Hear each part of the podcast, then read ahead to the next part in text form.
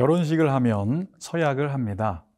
하지만 서약대로 사는 것은 어렵습니다. 혼인 서약을 잘 지키려면 처음 연애 때, 그때 그 마음으로 돌아가도록 날마다 우리의 마음을 새롭게 해야 합니다. 하나님과의 관계도 마찬가지입니다. 주님과 우리의 관계를 결혼으로 비유하기도 합니다. 신랑 되신 주님과 신부된 우리는 혼인 서약을 맺었습니다. 우리는 그분의 신부로서 신랑과 맺은 서약을 신실히 지키도록 부르셨습니다. 하지만 현실은 그렇지 못할 때가 많습니다. 그래서 날마다 영적인 갱신이 필요합니다. 오늘도 주님의 말씀을 통해 우리의 마음밭이 예수님 마음처럼 변화되게 하시고 새롭게 갱신되기를 원합니다. 오늘의 말씀은 출애굽기 19장 1절로 15절 말씀입니다.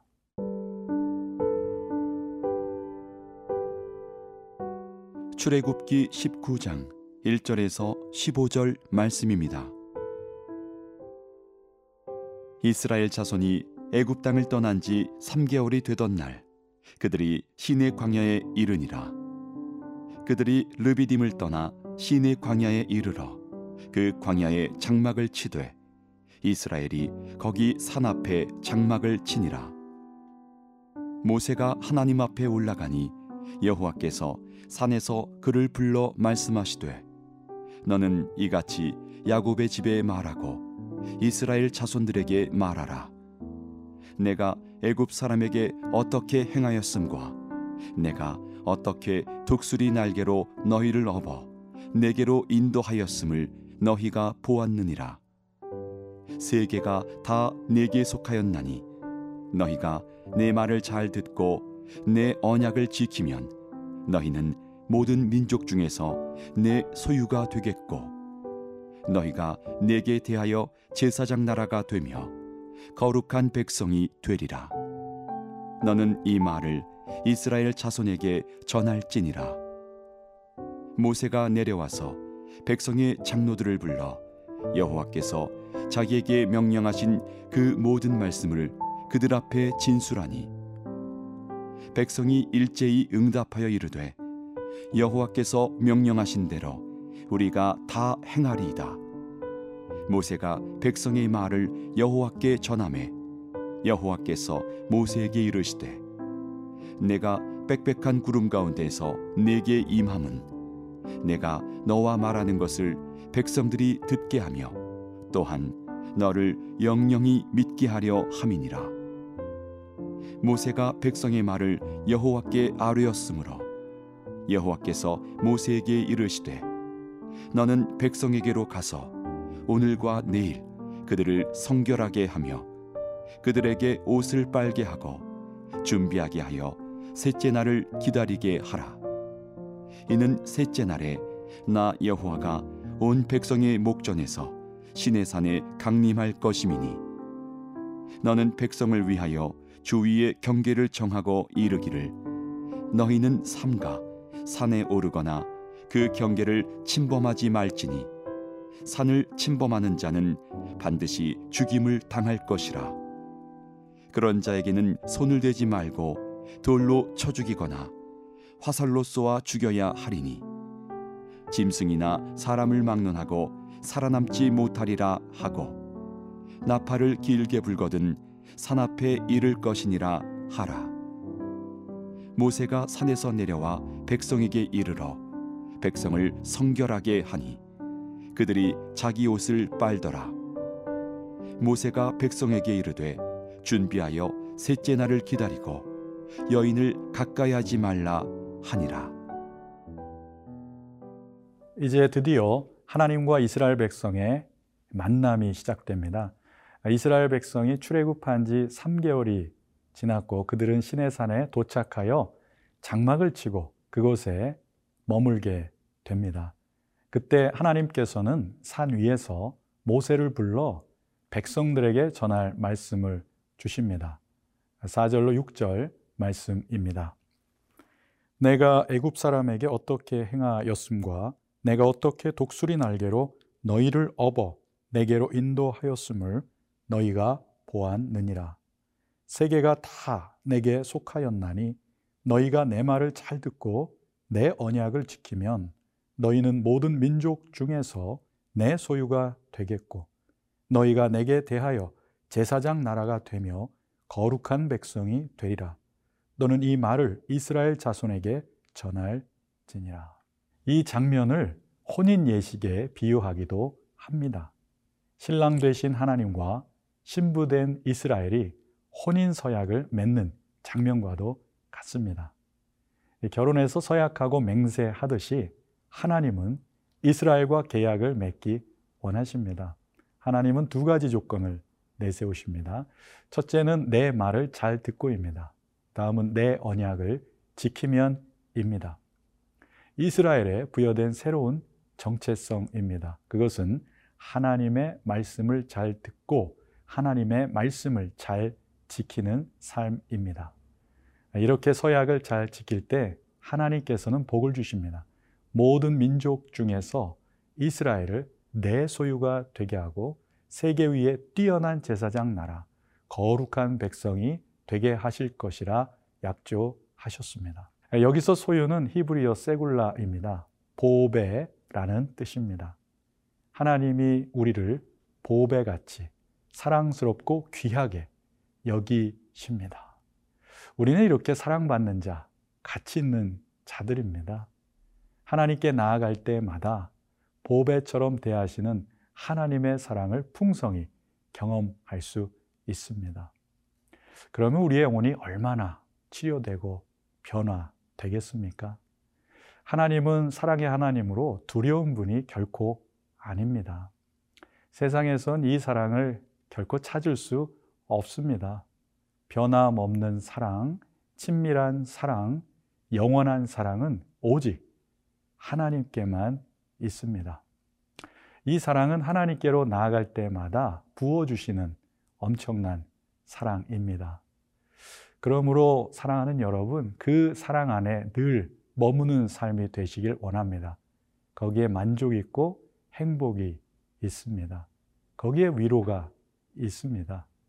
사랑하는 여러분, 늘 하나님의 사랑 안에 거함으로 풍성한 은혜를 누리는 삶이 되기를 주님의 이름으로 축원드립니다.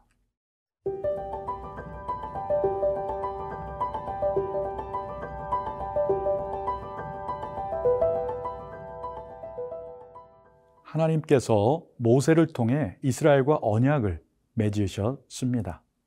백성들은 일제히 그 언약대로 청종하겠노라고 응답합니다. 하나님께서는 모세를 통해 이스라엘 백성들과 친히 만나시겠다고 약속하셨습니다. 단 백성들이 엄수해야 할 사항이 있습니다. 10절로 11절 말씀입니다. 여호와께서 모세에게 이르시되 너는 백성에게로 가서 오늘과 내일 그들을 성결하게 하며 그들에게 옷을 빨게 하고 준비하게 하여 셋째 날을 기다리게 하라. 이는 셋째 날에 나 여호와가 온 백성의 목전에서 신의 산에 강림할 것임이니. 하나님을 만나는 길은 무엇입니까? 거룩입니다. 모든 이스라엘 백성이 3일 동안 거룩하게 성별하고 구별한 후에 하나님이 그들 가운데 임재하실 것이라 말씀하셨습니다. 하나님과 백성 간에는 또한 지켜야 할 거리가 있다고 말씀하십니다. 이 선을 넘을 때 어떤 백성이라도 죽음을 결코 면치 못할 것이라 경고하십니다. 피조물인 인간은 하나님 앞에서 지켜야 할 선이 있습니다. 그 경계선을 명확히 해야 합니다. 우리 삶에서 거룩을 해치는 죄를 조심해야 합니다. 거룩은 하나님의 임재를 선사합니다. 죄는 하나님의 부재를 가져옵니다. 죄에 빠진 삶은 하나님의 임재를 못 느끼게 합니다. 무감각해집니다. 한 주간의 거룩한 삶은 주일 예배에 고스란히 경험이 됩니다. 세상과 구별된 삶을 살다가 예배를 드릴 때 예배의 감격으로 충만함을 경험합니다. 삶의 예배란 예배의 삶으로부터 시작이 됩니다. 진정한 예배의 삶은 삶으로 드리는 예배로 이어지게 됩니다. 이러한 선순환이 우리를 거룩한 길로 다니게 만듭니다. 존재의 지향점이 거룩한 삶인 사람은 이사야 6장에 이사야가 경험한 천상의 예배를 매 주일 예배마다 경험하는 은혜를 입게 될 것입니다. 거룩하신 주님의 임재는 우리의 존재를 바꿔놓습니다. 만일 주님이 내 안에 계시다면 주님의 눈으로, 주님의 마음으로 살아갈 수 있지 않겠습니까? 주님이 내 안에 계시다면 주님이 원치 않는 것은 바라보지 않고 살아가지 않겠습니까? 주님이 계시다면 주님이 원치 않는 말은 하지 않을 것입니다. 내 안에 주님이 계시다면 주님이 원치 않는 곳은 가지 않게 될 것입니다. 그러므로 사랑하는 여러분, 주님의 거룩한 임재가 여러분의 삶 가운데 함께 하시길 기도합니다. 거룩한 삶이 주는 달콤한 은혜와 행복을 선물로 받는 하루가 되시길 축복합니다.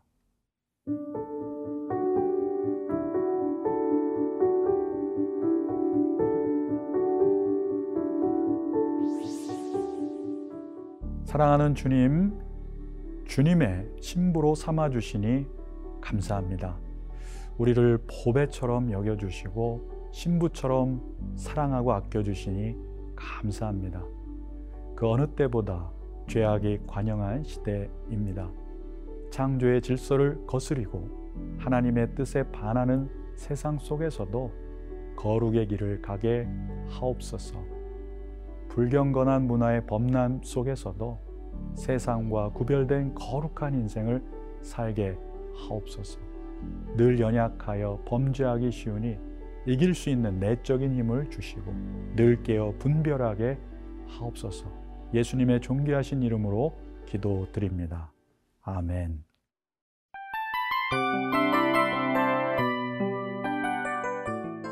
이 프로그램은 청취자 여러분의 소중한 후원으로 제작됩니다.